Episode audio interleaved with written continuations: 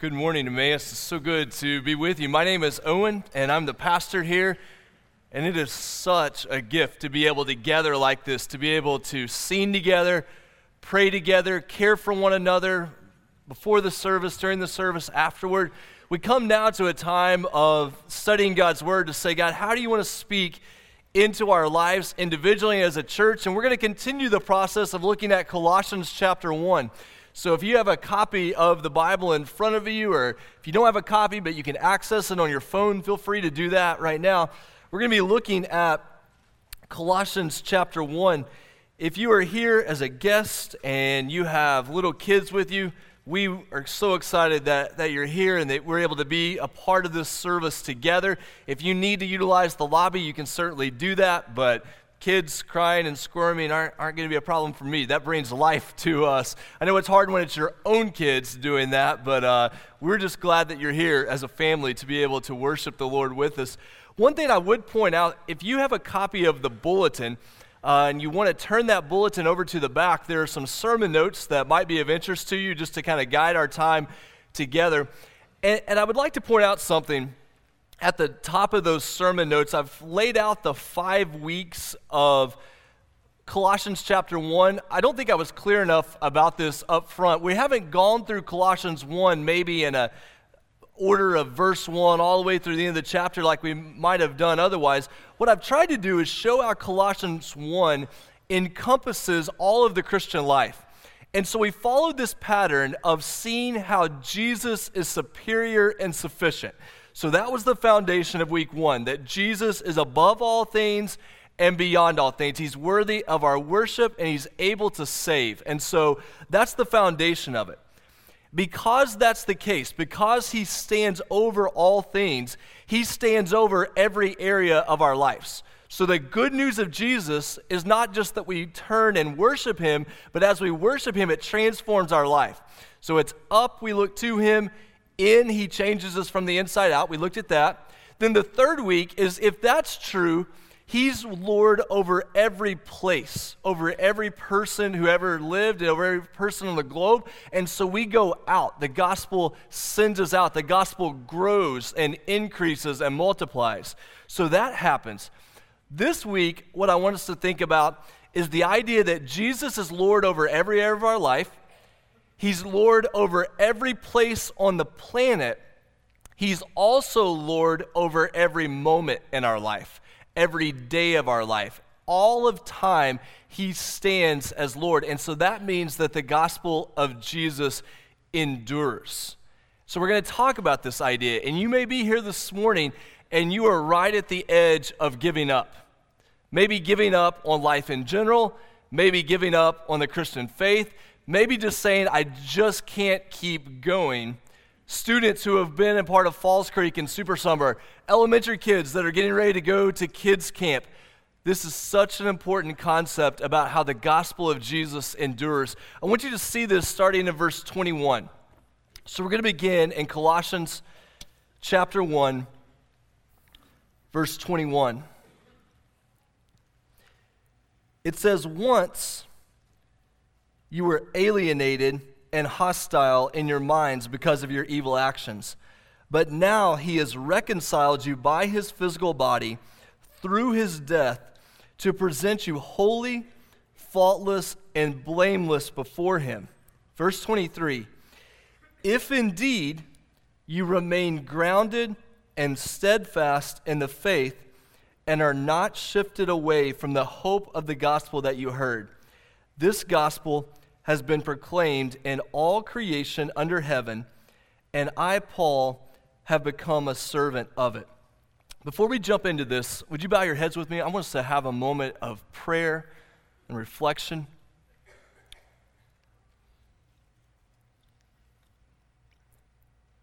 Father, I pray that as we look at your word this morning, there are some difficult ideas here. There are things that hit us at our very core that make us think about our own lives and the lives of those around us. Father, I pray that when we leave, that we would not leave under shame or condemnation or doubt, but God, that we would have hope in Christ. For these kids, who are here, for our students, for the young adults, all the way up to the oldest adult here, Father, that we would come away from this text this morning having hope and confidence that the good news of Jesus endures, that we do not give up, that we continue to trust in you, and that you will carry us into all eternity. And Father, we pray this in Jesus' name. Amen. So you look in verse 23, and you're going along, and it says, if. So once you were alienated, now you've been reconciled. All that's good news. We're going to talk about it some more in a minute. Verse 23 If indeed you remain grounded and steadfast, not shifting away. You see this idea in certain places of the New Testament, and immediately it brings all these questions to mind. Can you lose your salvation? To what degree do you have to continue? How long do you have to continue? What is this idea that's, coming in here? I've included on your notes way more verses about endurance than we could ever cover just on Sunday morning. So if it's of interest to you and you need to look at this further, we want you to always be able to go back to Scripture and say, what does God's Word say about this idea? So there's, there's tons of verses that I've listed there. But I just want you to know that the message of the New Testament, the message of all of Scripture, is that continuance in the faith, continuing on, enduring, persevering, is a mark of the reality of being a part of God's people. Because Jesus' lordship extends over all of time, because it's not temporary, it's meant to endure. Continuing in the faith is a mark that that is the reality. To be a Christian, to be made right with God, means we must endure. And you say, so it's up to me? We, we ha- I have to endure? Yes. But as a Christian, you will endure. Over and over in Scripture, you see these two realities together. You must endure to the end to be saved. Well, how can I do that? Well, you will endure. I want you to see some verses about this. So you must endure. Matthew 24 13. The one who endures to the end will be saved. The gospel endures, it continues, it goes over all of time. Luke 21, by your endurance, you will gain your lives. Hebrews 10, do not throw away your confidence, which has a great reward, for you have need of endurance, so that when you have done the will of God, you may receive what is promised. Those letters in Revelation 2 and 3 come back and talk about this again and again and again. A Christian will endure because Jesus' lordship is not only over every area of our lives, but it's over all of our lives. It's not a temporary thing, it's meant to continue through all of time. How can I do that? Well, you will endure. Look at this next set of verses John 10 28. I give my sheep eternal life, Jesus speaking. They will never die. No one can take them out of my hand we talk about this idea of can I lose my salvation? But you can't lose something that was never yours to gain in the first place, that it's this gift that He protects us, He guards us. Philippians 1, verse 6 I'm sure of this, that He who started a good work in you will carry it on to completion until the day of Christ Jesus. Philippians 2:13 it is God who is working in you, enabling, enabling you both to desire and to work out his good purpose. You must endure, and as a Christian, you will endure, that you have this confidence of being able to endure to the end. What God has began, what God starts, He always finishes.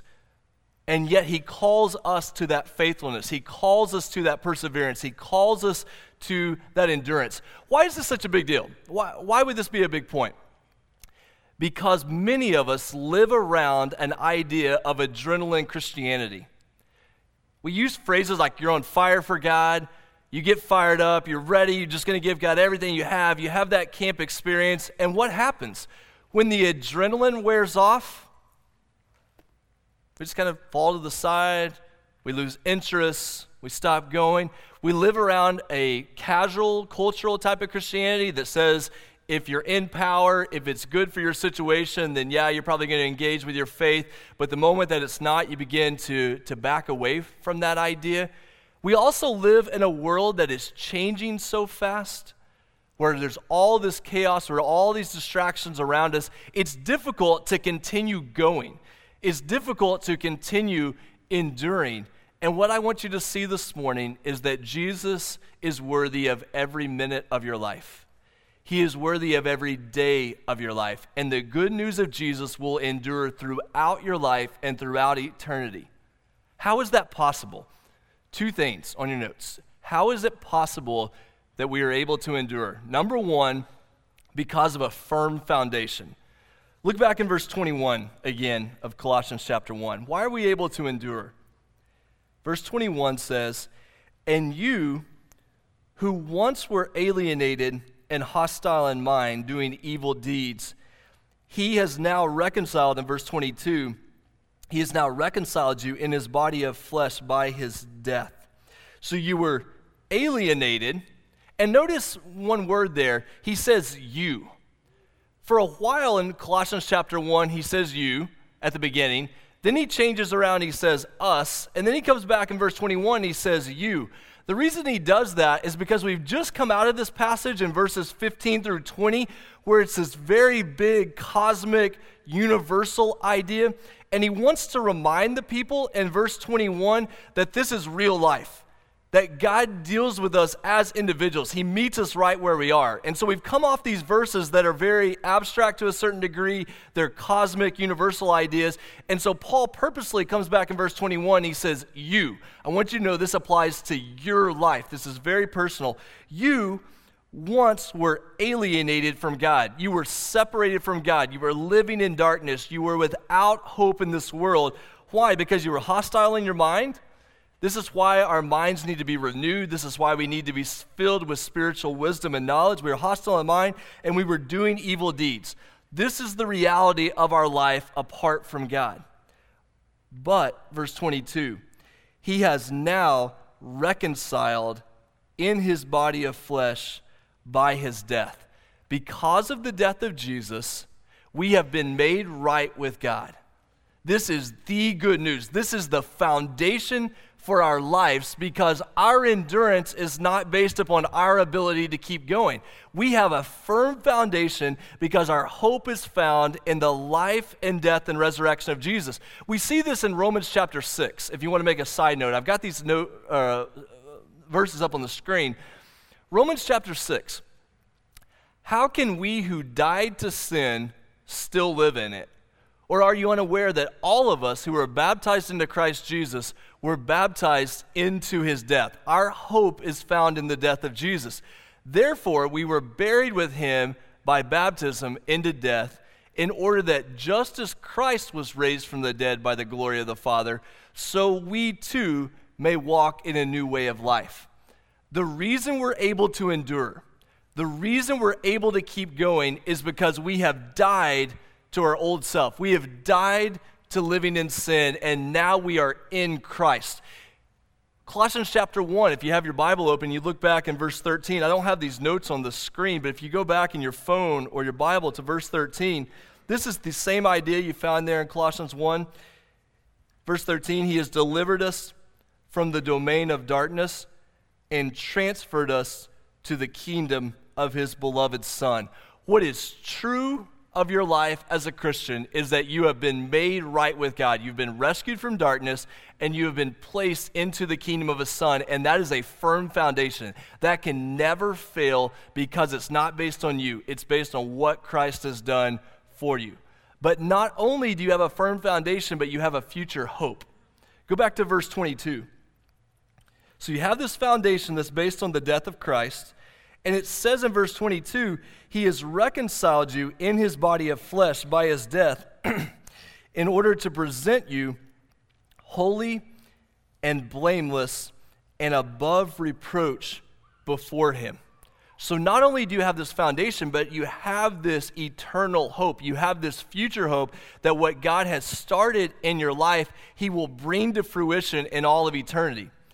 Don't forget that when we talk about eternity, and when we talk about heaven, we're talking about a holy place that God has prepared. How could I ever stand before Him in a holy place? How could I ever endure to the end?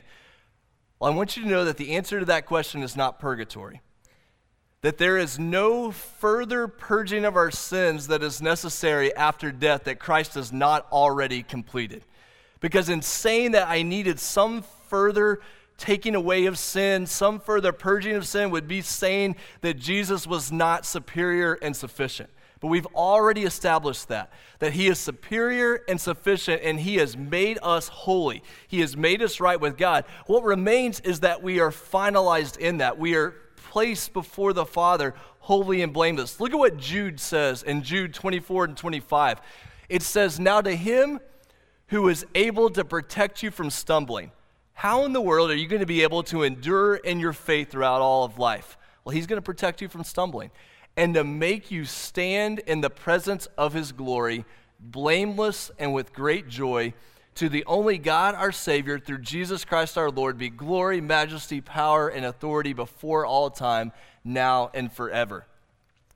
You have in Christ, don't miss this, you have in Christ a future hope that you will stand before the Lord in all of his holiness and all of his glory, and you will be able to stand there, not because you have made yourself holy, but because of what he has done in you through Christ. I love the words that we sang from that song earlier. We sang that song on purpose because of this phrase right here. Like a bride waiting for her groom, will be a church ready for you. Every heart longing for our King we've seen, even so come, Lord Jesus, come. What does it mean to be a part of a church? What we are doing in the church, the reason the church is so important is because we are preparing ourselves to stand before the Lord. Do we make ourselves holy and right? No. But every time we gather together as a church, we remind ourselves where our hope lies. Every time we gather as a church, we remind ourselves to press forward in holiness, to be a holy people ready to stand before the Lord. When I stand down here and I sing this song with you, that phrase, will be a church ready for you, when I stand that and, and sing that song as your pastor, my question that I ask myself is, are we as a church ready to stand before the Lord? Everything we do as a church, when we gather to worship, when we go from this place, when we spend time with one another, when we study God's word, everything we do is are we ready to stand before the Lord? What makes us ready for that? We celebrate the gospel together. We remind ourselves of our foundation in life. We remind ourselves of our future hope, and we encourage one another to keep going. We encourage one another to endure because of the hope that we have in Christ. Why is endurance so important? Why do you need this endurance? Well, in your notes, there's two reasons. What would keep you from continuing on? What would keep you from enduring? Two things temptation will come and trouble will come. The two things that will try to stop your endurance in Christ is temptation and trouble. The first, this idea of temptation. Look at these verses from Mark chapter 4. This is a parable Jesus told, um, very famous parable that stretches back to the beginning of Mark chapter 4, but we're going to pick up in verse 18. Others are the ones sown among thorns. They are those, speaking of people, who hear the word of God, but the cares of the world and the deceitfulness of riches and the desires for other things enter in and choke the word and it proves unfruitful. But those that were sown on the good soil are the ones who hear the word and accept it and bear fruit, thirtyfold and sixtyfold and a hundredfold. The fear is that we would say, oh, yeah, Jesus is great. Jesus is important. We would have a great camp experience. We would have a great experience with God. And then temptation would come in to say, you know what?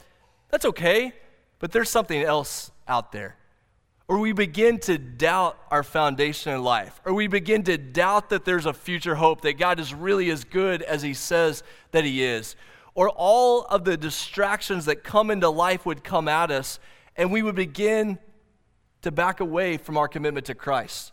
We would stop enduring because all of the cares of the world, all of the things that look so good right now that cause us to lose sight of that future hope would come in and would cut us off and would show that we were never truly committed to the Lord to begin with. There's always this fear that temptations will come in and crowd out the work of God. Look at James chapter 1. James chapter 1, starting in verse 13, says that God doesn't tempt anyone, But each person is tempted when he is drawn away and enticed by his own evil desires. Then, after desire has conceived, it gives birth to sin, and when sin is fully grown, it gives birth to death. We can't allow that temptation to come in and draw us away from enduring in our faith. 2 Corinthians 7 Godly grief produces a repentance that leads to salvation without regret, whereas worldly grief produces death. What I want you to hear in all of this that we're saying, with this idea that temptation would come in and try to keep us from enduring, there is a big difference, and hear me out on this. There's a big difference between fighting temptation and setting up camp in sin. There's a big difference between saying, I hate the way that I'm being tempted to go away from the things of the Lord. I hate the way that that's happening in my life, and I'm going to fight against it with all the power of God at work in my life versus saying, you know what, it doesn't matter. I'm just going to live for whatever seems good. I'm just going to live for myself. It doesn't matter. God's going to take care of everything. I'll just live however I want. That's a dangerous attitude. That's a heart that doesn't deep down realize what God has done in our life. There's a huge difference between fighting temptation and setting up camp in sin. Students, hear me out on this for a second. Repentance is the fuel of endurance in your life. Repentance is the fuel of endurance. How do we keep going on? How do we continue to endure in the things of Christ? A heart of repentance that says, you know what, I haven't arrived. I, I continue to struggle. I have a firm foundation, I have a future hope, and I will continue to endure because I have this deep repentance. Not, not worldly grief, not, oh man, screwed up again. Well, can't help it. I'll just keep going. Not worldly grief that says, I'm sorry I got caught but godly grief that produces a repentance that leads to salvation, which is without regret. Repentance fuels endurance. But not only does temptation come, but trouble comes, suffering comes. People stop enduring in the faith, they stop enduring in Christ because of trouble and suffering and pain. Look back in Colossians chapter 1 for a second. So jump down to verse 24. We're going to go through this transition down to, down to verse 24. Look in Colossians 1.24. Paul says, Now I rejoice in my sufferings for your sake, and in my flesh I am filling up what is lacking in Christ's afflictions for the sake of his body, that is the church, for which I became a minister according to the stewardship from God. Now, there's a phrase in there that should strike you as extremely strange. Um, Paul says, I rejoice in my sufferings for you. We know throughout the New Testament that Paul, as he went out on these missions, he suffered, he faced trouble, he faced difficulty. That's not surprising. Then he says, I am completing or filling up in my flesh what is lacking in Christ's afflictions for his body. That's a strange word to put there. How could Christ's afflictions be lacking? Because I've just made a big deal about how Jesus is superior and Jesus is sufficient and Jesus is overall. And now here comes a verse that says, in some way, Jesus' afflictions are lacking. They're not lacking in the sense of the ability to bring to redemption. They're not lacking in the sense that he didn't suffer enough. What it means is they're lacking in the sense that they have not been extended or made visible to all people.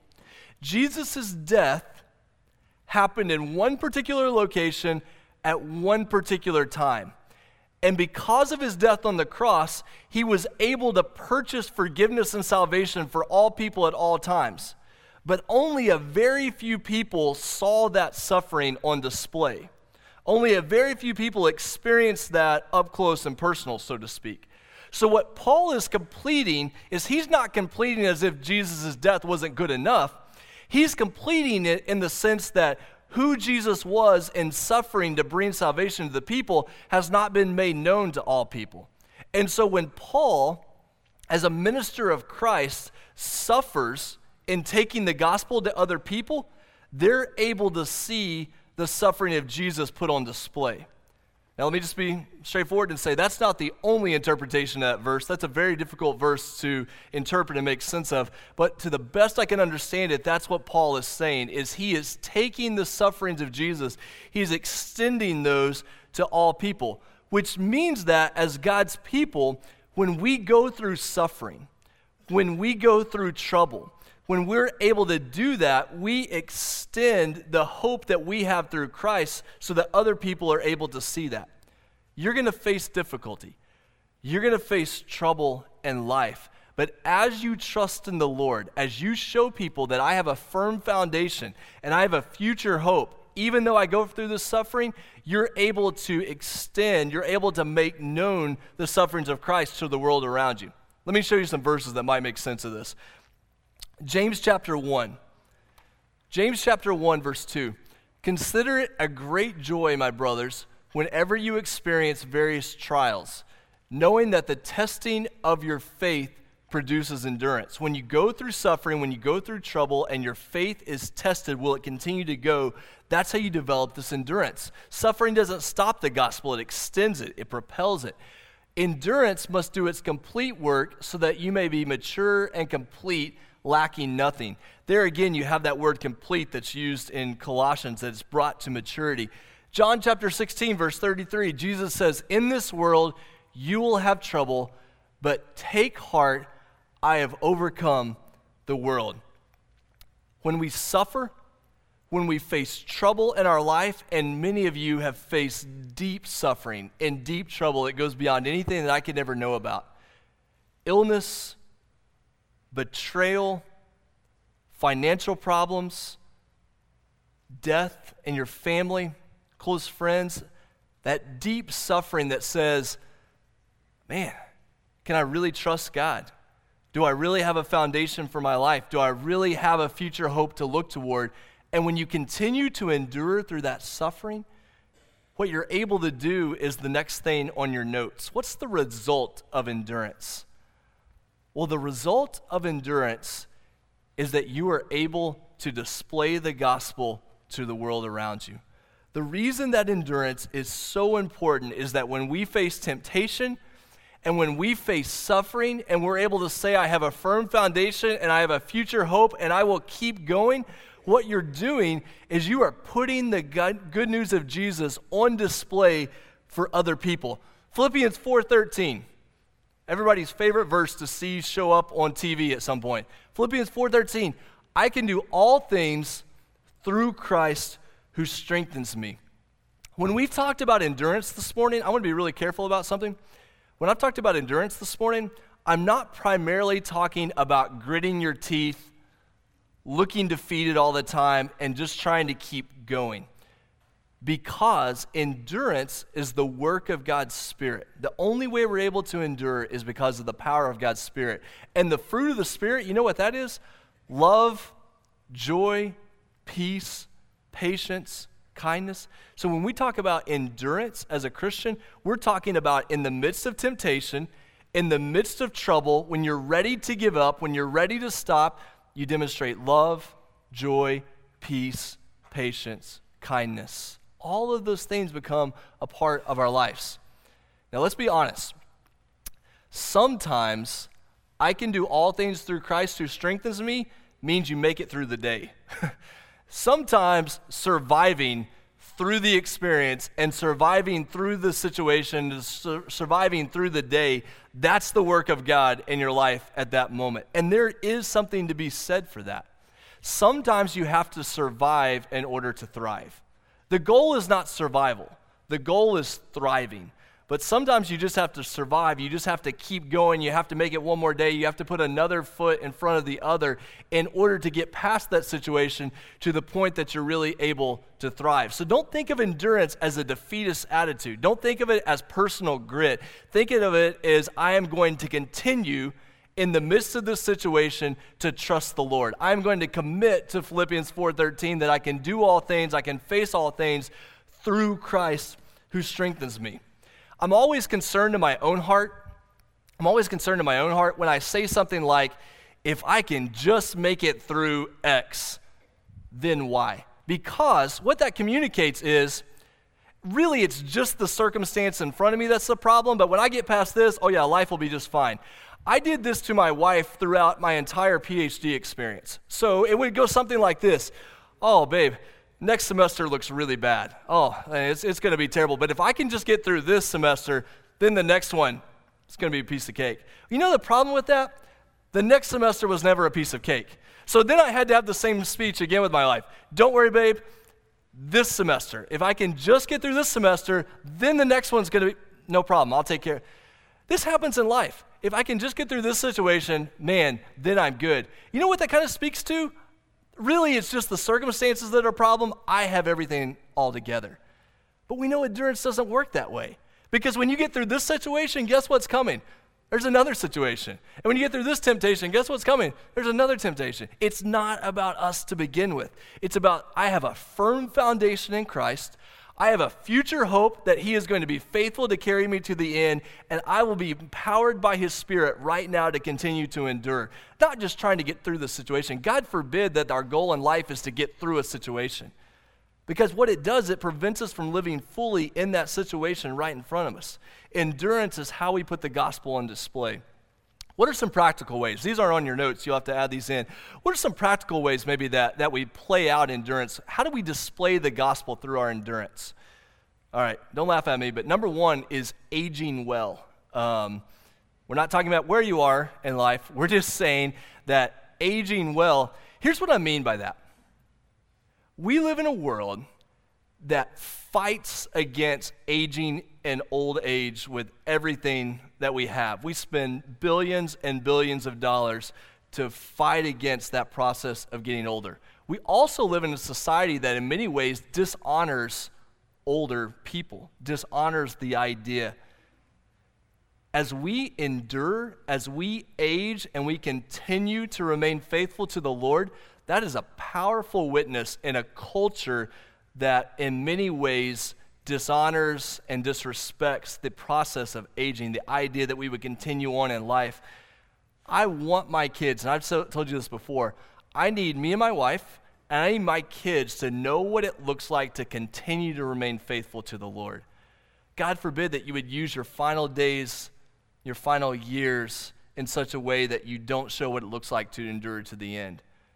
You display the gospel when you continue to endure throughout all those situations that come in life. That is a beautiful picture of the gospel. A second way you can do this is through marriage. And I know this brings up a, a, just a hundred disclaimers that, that we need to add in there. But in our society, a marriage that continues to endure is an incredible display of the gospel. If you want to see an example of this, um, you'd have to, I couldn't point you to the exact article, you'd have to Google it probably, but Kay Warren, who is the uh, wife of Rick Warren, uh, pastor of a church out in California, she wrote a powerful article a couple of weeks ago about endurance in their marriage, about some situations they went through and how God brought them through those uh, as a couple, and how enduring through those situations prepared them for what was going to come down the road. Two quick things about this. When I say that enduring in marriage is a picture of the gospel, I am not saying to endure silently through physical abuse. Okay? So that's, don't, don't hear me wrong. Don't go home and say, well, the pastor said I have to endure, so I'm just going to continue to put up with this. No, no, no. You need help. You need healing. You need someone to step into that situation, and we want to be there for you. So don't, don't misunderstand what I'm saying there. Also, many of you have lived through the heartache of divorce, but you reached that point because you wanted to endure. You, that was not the goal. You weren't setting out for that. So, how do I make sense of my divorce? How do I make sense of my situation in life? Well, did I seek after that, or was that something I fought against? Was that something I wanted to endure, but because of the situation wasn't able to happen? There's a big difference between fighting against that situation and saying, well, I thought marriage was about being happy. I'm not happy, therefore I'll stop going. You realize pretty quickly that you can spend tens of thousands of dollars on the wedding and then the realities of marriage come and oh yeah maybe the point of this isn't just to be happy. Maybe god is shaping me a way that i never knew before and so i continue to endure. Here's a third thing. So aging well marriage another practical way you can show endurance is through work just this idea that i just continue to show up day after day seeking to be faithful to what god has called me to do in my office over here uh, in the brick building, I have a picture of my grandpa at work.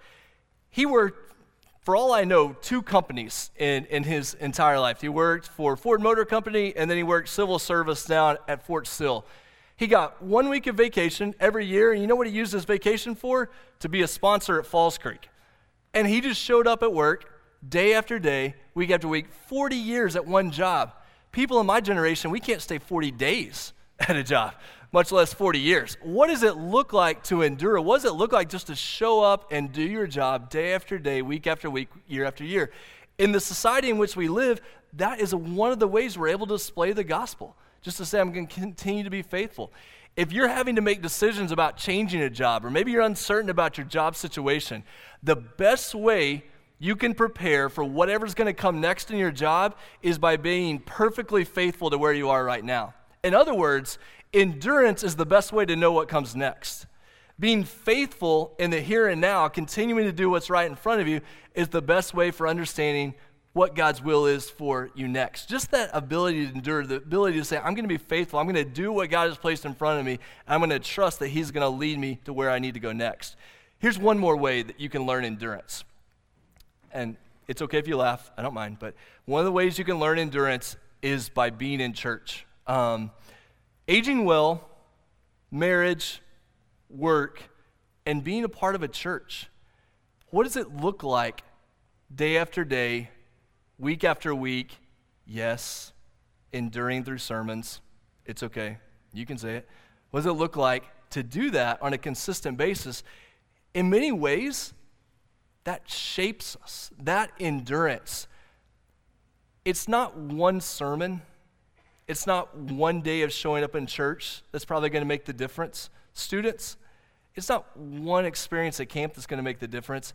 It's God's lordship over your life week after week, month after month, year after year, continuing to remain steady in that process to know that God is working you, He's shaping you, He's doing this. And it usually doesn't show up all of a sudden, it's something that happens over time. The second result so the first result of endurance is that you display the gospel. The second result of endurance is that you share in eternal inheritance and glory. The good news that the gospel endures is not only that it endures through this life, but it endures for all of eternity. Don't forget that. Jesus is good news, not just for this life, but for all of eternity, that we will share and that forever hope that we talked about earlier, that we will share in all of that goodness. And what will happen at that point is survival will no longer become part of the process because the temptation will be gone and the trouble will be gone. And so then it's just about thriving. And so we have, as a result of our endurance, that in eternal inheritance, that eternal glory. So 61 years ago, 61 years ago, five missionaries were killed in Ecuador. Jim Elliot, Nate Saint, Ed McCully, Peter Fleming, and Roger Youderian. Uh, you probably have seen the movie End of the Spear or read one of the books or the documentaries. Uh, Jim Elliot's wife Elizabeth went on to write several books that have been instrumental in teenage girl and young, young women's lives about what it means to live for the Lord. Those five guys are well known. But in kind of a Paul Harvey rest of the story? Hey, kids, if you don't know Paul Harvey, go, uh, go Google Paul, Paul Harvey and you can figure out what I mean. But uh, Paul Harvey, rest of the story sort of thing. Jim Elliot, who was probably the most famous of those missionaries killed in Ecuador, Jim Elliot had a brother, an older brother named Bert. And Bert and his wife Colleen in 1949 were invited to be missionaries in Peru. And Bert and Colleen Elliot served as missionaries in Peru for over 60 years, serving in Peru on the field well into their 80s. We know Jim Elliot and Nate Saint because they made it in a movie. They were on the front line, they were involved in this situation. But we don't know Bert and Colleen. Missionaries who day after day week after week, year after year, in complete obscurity. Names not well known, no movies made about them, but continued to endure, continued to serve the Lord. My hope for you is that you, were, you will endure. I've told many of you this, but as I look back on my high school years and I see those friends, some of whom were really involved in, in our youth group, and then you look at them now and they're so far from the things of the Lord.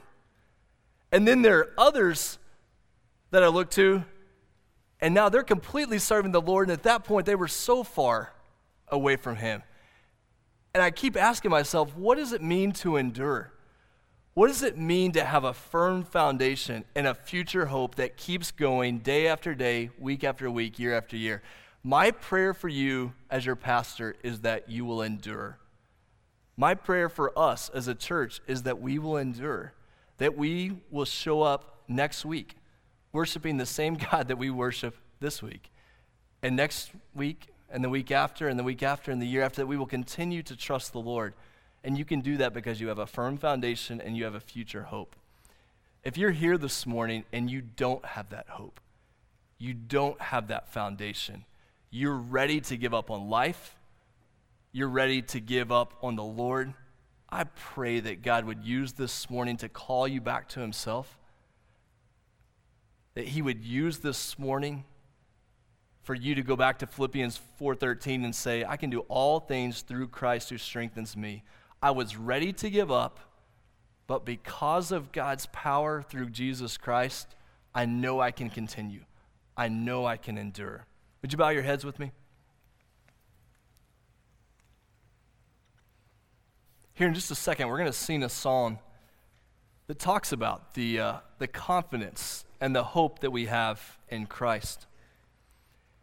And if you're at that situation and you're saying, I don't have a foundation, I'm ready to give up, or maybe there's a part of your life that you're struggling with endurance. You're struggling in your marriage, you're struggling at work, and, and you're right on the edge of giving up.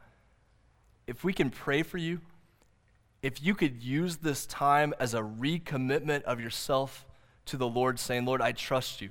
I know I must endure, and I know I can only endure because of you. And I will put my faith and my hope completely in you. Don't leave this place without making that commitment kids who are here that are getting ready to go to kids camp this week. You're going to have some powerful experiences of worship. The Lord's going to speak into your lives. I pray that you will continue to endure.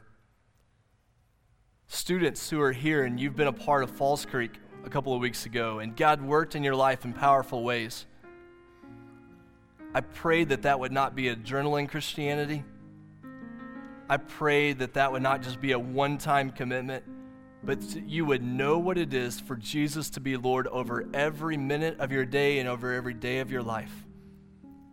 Would you pray this morning that you would know what it is for the gospel to endure in your life?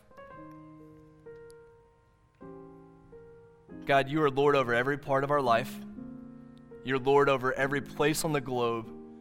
And you're Lord over every minute that we live and into all of eternity. And we worship you for that. And we thank you for the hope we have in Christ. We pray this in Jesus' name. Amen.